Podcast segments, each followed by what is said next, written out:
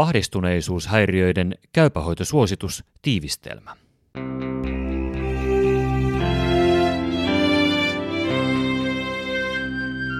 Johdanto.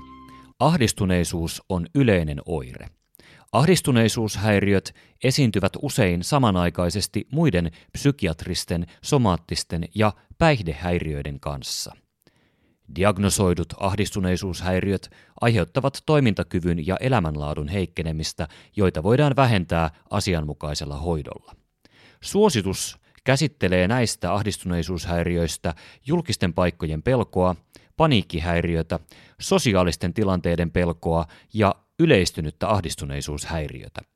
Valtaosa ahdistuneisuushäiriöiden hoidosta voidaan toteuttaa perusterveydenhuollossa ja työterveyshuollossa, tarvittaessa psykiatrin konsultaatioin.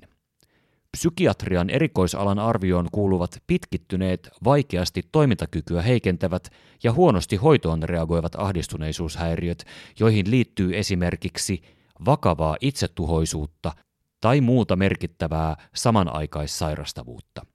Keskeisiä hoitoja psykososiaalisista hoidoista ovat eri psykoterapiat, erityisesti kognitiivis-behavioraalinen psykoterapia ja lääkehoidoista masennuslääkkeet. Diagnostiikka. Yksittäinen paniikkikohtaus ei riitä paniikkihäiriön diagnoosiin. Paniikkihäiriödiagnoosi edellyttää, että potilaalla on toistuvia odottamattomia paniikkikohtauksia ja pitkäaikainen huoli kohtausten uusiutumisesta.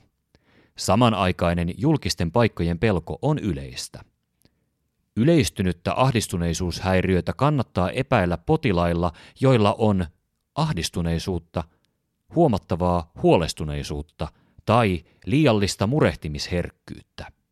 Sosiaalisten tilanteiden pelkoa epäiltäessä voidaan käyttää esimerkiksi seuraavia seulontakysymyksiä. Huomatko välttäväsi sosiaalisia tilanteita? Pelkäätkö sosiaalisia tilanteita tai tunnetko olosi niissä noloksi? Perusterveydenhuollossa diagnostiikan apuna voidaan käyttää oirekartoituslomakkeita ja psykiatrisessa erikoissairaanhoidossa strukturoituja haastatteluja. Hoito ja kuntoutus – Suosituksen kohteena olevia ahdistuneisuushäiriöitä voidaan tehokkaasti hoitaa psykososiaalisilla hoitomuodoilla, kuten eri psykoterapioilla, lääkehoidolla tai niitä yhdistämällä. Yksilöllistä hoitovaihtoehtoa valittaessa tulee huomioida hoidon teho, mahdolliset haitat sekä potilaan yksilökohtaiset tekijät ja hoitoa koskevat näkemykset. Hoitoja yhdistetään erityisesti vaikeampien oirekuvien ja toimintakyvyn vaikean heikkenemisen yhteydessä.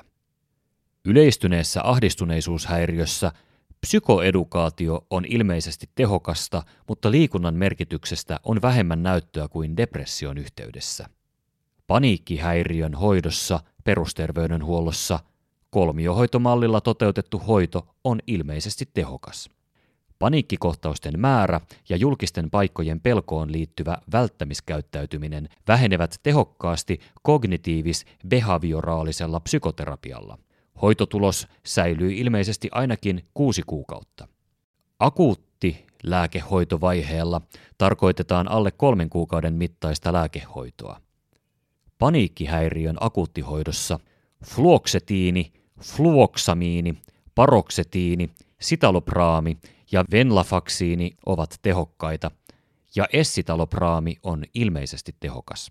Trisyklisistä masennuslääkkeistä imipramiini ja klomipramiini ovat tehokkaita, mutta mirtatsapiinin, ketiapiinin, risperidonin ja aripipratsolin tehosta ei ole riittävää näyttöä paniikkihäiriön akuuttihoidossa.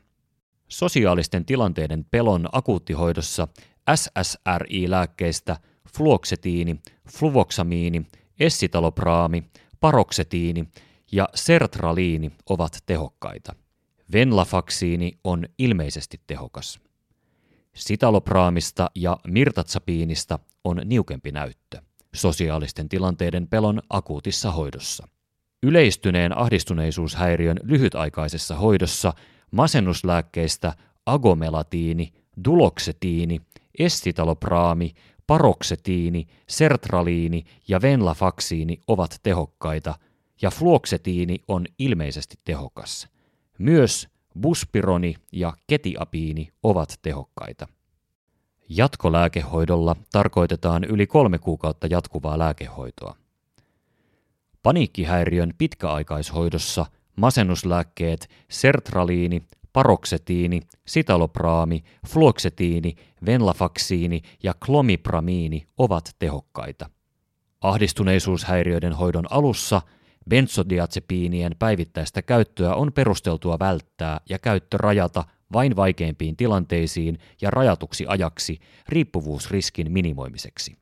Yleistyneen ahdistuneisuushäiriön jatkohoidossa ja uusiutumisvaiheiden estossa essitalopraami, paroksetiini, venlafaksiini, ketiapiini ja pregabaliini ovat tehokkaita ja agomelatiini, duloksetiini ja vortioksetiini ilmeisesti tehokkaita.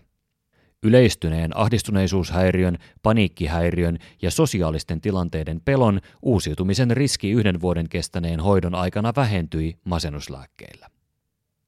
Hoitosuosituksessa käsitellään erikseen eräiden erityisryhmien ahdistuneisuushäiriöiden hoitoa, kuten nuorten, ikääntyneiden, samanaikaista päihteiden käyttöön liittyvää häiriötä sairastavien ja pakolaisten. Suosituksen on laatinut suomalaisen lääkäriseuran Duodeckimin, Suomen psykiatriyhdistys ryn ja Suomen nuorisopsykiatrisen yhdistyksen asettama työryhmä puheenjohtajanaan Hannu Koponen. Lukijana Kari Hevossaari.